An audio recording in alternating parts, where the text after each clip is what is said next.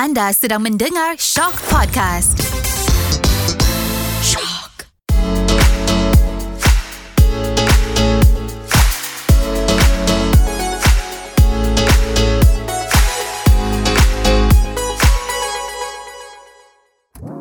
Hai, welcome back bersama saya Haidar Hasanuddin dalam Celebrity Podcast Haidar Hasanuddin. So, minggu ni aku nak share dengan korang macam mana aku membesar dalam family aku. Aku ada lima orang adik-beradik. Aku ada abang sulung, aku ada kakak, aku ada adik lelaki dan juga aku ada adik perempuan. Oh, kira komplit lah aku ni sebab aku dapat rasa kasih sayang soal abang, kakak, adik lelaki, adik perempuan. Macam abang aku dia rugi dia tak ada abang, dia tak ada kakak. Akan rugi Patut jadi macam aku Nombor tiga. Semua dapat rasa kan?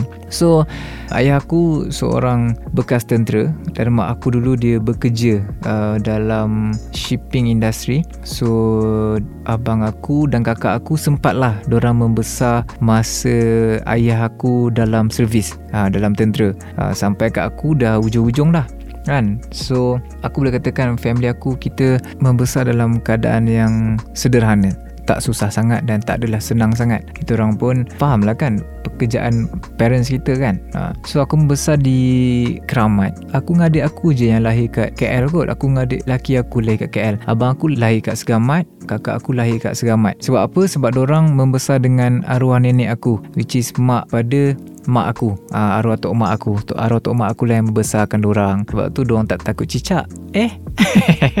Sempat eh? Uh, kan? Orang memang besar. Sebab apa? Sebab masa tu ayah aku dengan mak aku bekerja busy kan? Biasalah orang baru kahwin. And orang pula duduk dekat KL so tak ada orang nak tengok anak orang orang terpaksa hantar kepada uh, nenek aku yang dekat Segamat Johor ni. So mak aku dengan bapak aku ni every week akan balik Segamat untuk tengok orang uh, ni daripada cerita bapak aku. Dia naik motor tu dia naik Vespa. So orang naik motor tau. Daripada KL sampailah Segamat bayangkan masa tu dengan tak ada highwaynya lagi orang ni naik Fuh, respect betul lah kan. Kasih seorang ibu dan ayah dalam membesarkan anak dia tu. Sanggup berhujan panas naik motor. Ada pula kisah yang motor dah rosak sangkut tepi jalan dengan handphone tak ada masa tu. Hmm struggle lah kan. Tapi Alhamdulillah lah masing-masing pun dah berkeluarga. So kami dibesarkan dalam keluarga yang sangat sederhana. Dan bapa aku boleh katakan seorang yang sangat tegas lah sangat strict ha, kita pun boleh boleh agak lah kot dengan background dia seorang tentera kan. So bapa aku sangat garang. Boleh kata daripada kecil ni bukan kalau dia jerit kalau dia bersin pun aku dah trauma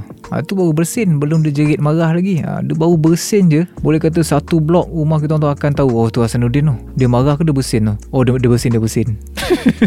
Kan punyalah garang bapak aku ni. Ha, sebab bapak aku pernah jerit daripada atas rumah. Maknanya kita orang rumah 15 tingkat tu kan. Dia boleh jerit daripada rumah yang sedangkan aku ni kat bawah rumah. Maknanya dia suruh balik so dia akan jerit dah. Aida balik! Ui bayangkan. Kau tengah main dengan kawan-kawan kau lepas tu dengar suara tu. Bukan kata aku je dengan member aku semua balik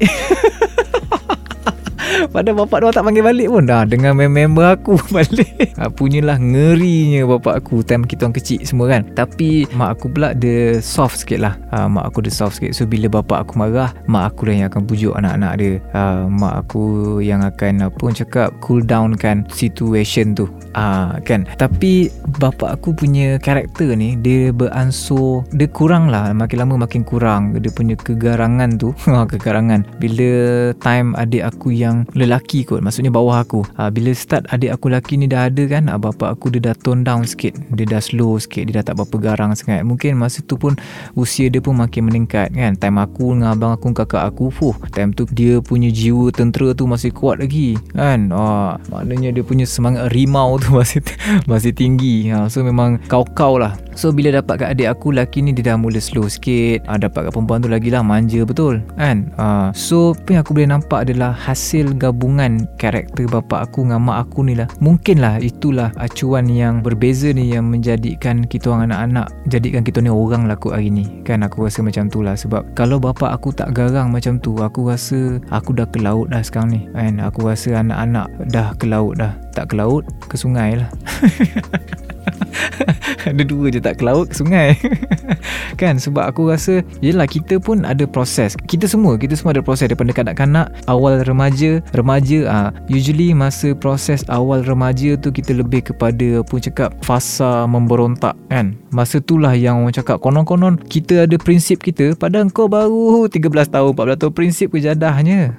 Prinsip bapak kau tu lagi penting sebenarnya kan. Uh, Tapi waktu tu kita tengah membesar So kita ada konon-konon prinsip Yang macam kita nak tegakkan sangat. Ah lantak lah Apa nak jadi-jadi lah kan. Aku tetap dengan cara aku. Kan? Biasalah aku sendiri semua orang kan. Bukan aku seorang je. Tapi Alhamdulillah bersyukur. Sebab disebabkan bapak aku yang macam tu tu Membuatkan aku Alhamdulillah anak-anak dia Orang cakap tak adalah ke laut sangat kan. Semuanya masing-masing dah berkeluarga Dah ada anak uh, dah beristeri kan dah berkeluarga lah Alhamdulillah. Dan aku sebenarnya nak berterima kasih lah dekat ayah aku dan juga mak aku. Aku panggil mama. Uh, sebab tanpa orang tanpa hasil didikan orang bermula daripada kita orang kecil daripada bayi tu aku rasa tanpa orang buat macam tu mungkin aku pun takkan ada satu kesedaran dalam hidup aku. Aku dapat rasa aku tak ambil berat pasal kehidupan pasal masa depan. Tapi sebabkan orang jugalah kat mana aku ada hari ni. Itulah kot sikit sebanyak pasal kehidupan aku dalam keluarga aku. Dan aku dengan dengan adik-beradik aku pula. Masa kecil Aku dengan abang aku Biasalah Aku beza dengan abang aku. 7 tahun tau. Ah, Dengan kakak aku 6 tahun. Dengan adik laki aku pun 6 tahun. So aku tersepit tengah-tengah ni. Maksudnya jarak aku dengan atas aku jauh Dengan adik aku jauh. So agak manja sikit lah kot Kan? Sebab yelah Masa kakak aku Umur dia berapa 7 tahun Dapat aku. Ah, Lebih kurang macam tu lah Pengiraan tu kan? So aku dengan abang aku Dengan kakak aku ni Daripada kecil Diorang akan rapat lah. Diorang berdua rapat. Ah, Aku macam jauh sikit. So aku lebih kepada mama ataupun ayah lah kot. Sampailah membawa ke remaja dah sekolah semua tu Aku masih orang cakap tak close sangat dengan abang aku. Padahal aku suka tengok dia Suka tengok apa dia buat. Dia main gitar Aku pun nak main gitar. Dia abang aku main music lah Dia ke arah music. Dia, dia dengan kakak aku. Kakak aku dulu menyanyi Abang aku main orkestra. Uh, So daripada kecil aku suka tengok apa dia buat. Tapi nak masuk scene tu Rasa macam uh, Mungkin aku rasa Aku kecil lagi Aku budak kecil. Uh, Dia ada rasa macam tu. Tapi Alhamdulillah lah Masa college lah baru kita orang macam lepak sekali kan? Lepak sekali lepak kedai makan sekali. Dia sebelum tu tak ada. Sebelum tu kalau aku lepak kedai makan aku nampak dia aku tak tegur pun. Ha tak tegur pandang dia. Ha, sama ada dia akan cakap balik dah kau buat apa dah ni? Ha tu je lah ayat dia. Ha, tak ada pun macam lepak sekali gelak-gelak. Tapi Alhamdulillah bila lepas college tu ha, dia pun dah start kahwin. Aku rasa sebelum dia kahwin tu dia tengah couple-couple tu kan? Ha, dia, kita orang dah start rapat lah. Ha, kita dah start lepak sekali. Ha, and then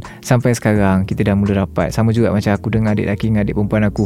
Aku dengan adik lelaki aku uh, macam aku dengan abang aku. Tapi dengan adik perempuan aku aku rapat. Bukanlah rapat tak rapat dengan adik lelaki pun rapat sebenarnya. Tapi mungkin lelaki dengan lelaki kan alfa dengan alfa ni kita ada macam ego kot. Ha, tapi Alhamdulillah lepas masing-masing dah habis sekolah dah lepas college kita dah start rapat lah. Aku rasa kenapa pentingnya kita ada support family kan? Sebab apa? Sebab macam yang aku cakap dalam episod sebelum-sebelum ni Kenapa aku memilih kerjaya aku sekarang pun sebenarnya Aku nak aku buat ni untuk family kan aku buat ni untuk parents untuk family. Mungkin kita tak dapat buat benda ni dulu. Masa kita muda masa kita tengah hua-hua kan. Tapi aku rasa bila ada setiap kejadian yang berlaku dalam hidup kita tu dia ibarat macam satu jentikan lah. Supaya kau sedar. Ah, supaya kau sedar kau ni dah hanyut ni ataupun kau ni dah jauh ni. So dia jentik sikit supaya kita mula sedar yang wish aku ni dah jauh. So aku kena kembali ke asal. Ah, dan itulah aku rasa kenapa pentingnya keluarga ni. Sebab apa yang kita buat hari ni kalau kita tak ada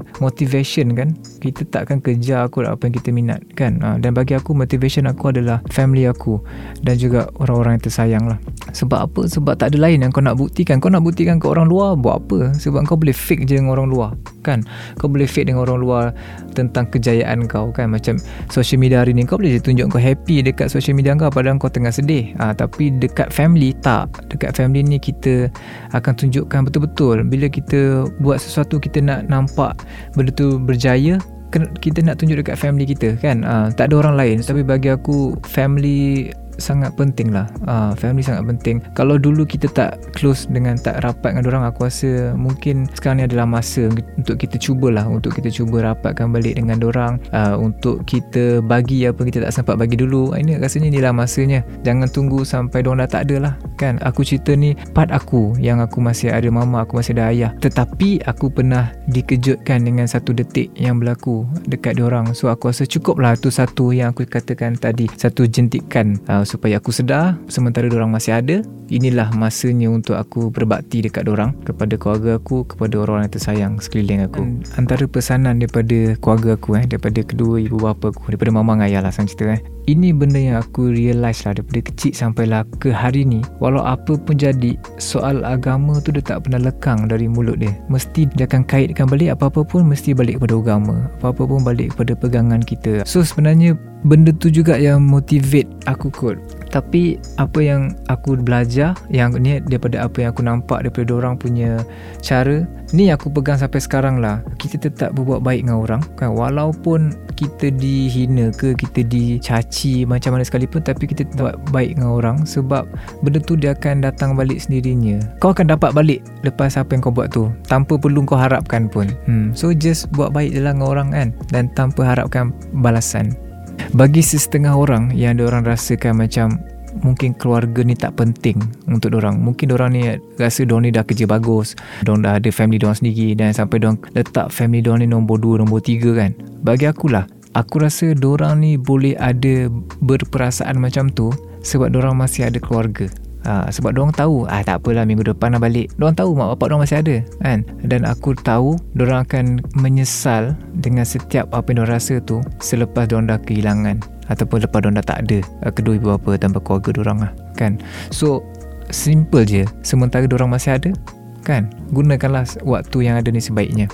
Okay so jangan lupa bersama aku dalam Celebrity Podcast Haidar Hasanuddin.